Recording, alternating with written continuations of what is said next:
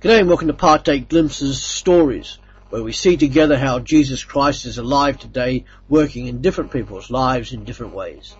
We aim to show Jesus Christ as being relevant to the world today, some 2,000 years after he walked the earth, died on a Roman cross, rose again to new life from physical death, and ascended back to the right hand of God the Father. Today, once more we take a step back to recent history, into the 20th century, and a very brief glimpse at the Christianity of a well-known Christian. Today it's Malcolm Muggeridge, who was by his own volition and renown a determined skeptic and a very vocal non-believer. We will look at some of what this man said about Jesus Christ of Nazareth. In doing so, I'll be taking short excerpts from two of his books, Conversion and Jesus Rediscovered, both of which should still be available to purchase. Malcolm Muggeridge was born in England on the 24th of March 1903 and he died on the 14th of November 1990. He was educated at Cambridge University and graduated there with a degree in natural sciences. During World War II, he was a soldier and a spy for the British. Malcolm Muggeridge was an English journalist, author and media personality. In his earlier years he was renowned as a drinker, a heavy smoker and also a womanizer.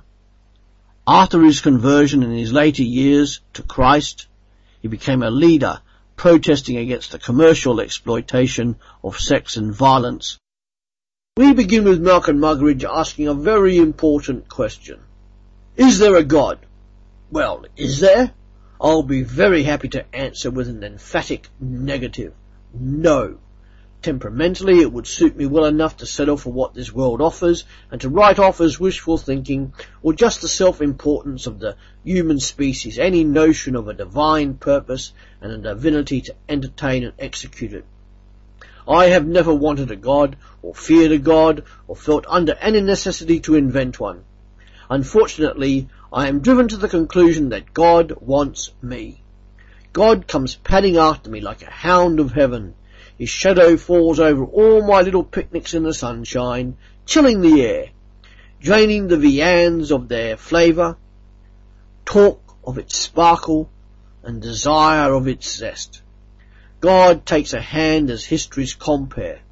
Under God's eye, tiny hoarded glories fall into dust. A little fame here, some money there. Oh, Mr. M, how wonderful you are! There is no escape. Even so, one twists and turns. And his story of God pursuing him continues, culminating eventually in Malcolm Muggeridge becoming a Christian, but not knowing at what specific time it occurred, because for him it was a process. One person or light instrumental in this conversion process was Mother Teresa of Calcutta. There was a happening when we were in Calcutta with Mother Teresa making the film Something Beautiful for God, which might well have provided an occasion for a conversion. The home for dying destitutes where Mother Teresa's missionaries of charity take down and outs from the streets of Calcutta. Mother Teresa is, in herself, a living conversion. It's impossible to be with her, to listen to her, to observe what she is doing and how she is doing it, without being in some degree converted. Her total dedication to Jesus Christ, her insistence that all our fellow human beings must be treated and helped and loved as though they were Christ, her simple presentation of the gospel and joy in receiving the sacraments is quite irresistible. There is no book I've ever read or discourse I've ever heard or service I've ever attended no human relationship or transcendental experience which has brought me nearer to Christ, or made me more aware of what the incarnation signifies for us and requires of us. And so, this art skeptic and vocal non-believer turns to Jesus Christ of Nazareth as God. God had indeed been pursuing him like a hound of heaven and using people such as Mother Teresa of Calcutta to bring this man Malcolm Muggeridge to a living faith in Jesus Christ. So, what was this man's view of Christianity now? We continue. I see Christianity as a very bright light. Particularly bright now because the surrounding darkness is so deep and dense. a brightness that holds my gaze inexorably, so that even if I want to, and I do sometimes want to, I can't detach it. Jesus Christ said he was the light of the world, and told us to let our light shine before men. To partake of this light, to keep it in one's eye, is heaven. To be cut off from it is hell. Away from the light one is imprisoned in the tiny, desolate dungeon of one's ego. When the light breaks in, suddenly one is liberated or reborn.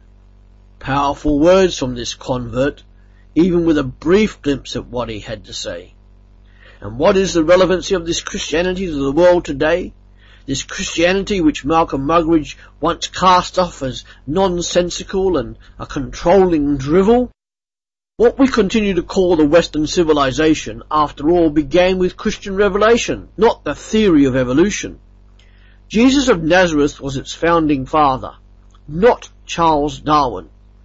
It was Paul of Tarsus who first carried its message to Europe, not Karl Marx or even Lenin. Jesus, by dying on the cross, abolished death wishing. Dying became thenceforth life's glory and fulfillment. So when Jesus called on his followers to die in order to live, he created a tidal wave of joy and hope on which they have ridden 2,000 years. This was all part of the journey of faith for Malcolm Muggeridge, former skeptic and vocal unbeliever who turned to Christ when he realized that God was pursuing him and using lights such as Mother Teresa to bring Malcolm to faith. Go yourself, be a light to somebody's path to faith and show the relevancy of Jesus Christ to all you meet on every day that you live. And if you are not yet a believer in Jesus Christ, be assured He is also pursuing you, calling you by name to be in a dynamic relationship with Him. He calls you by name and no matter how much you twist and turn, you can deny him, but you can't escape him, as Malcolm Muggeridge discovered. Thank you.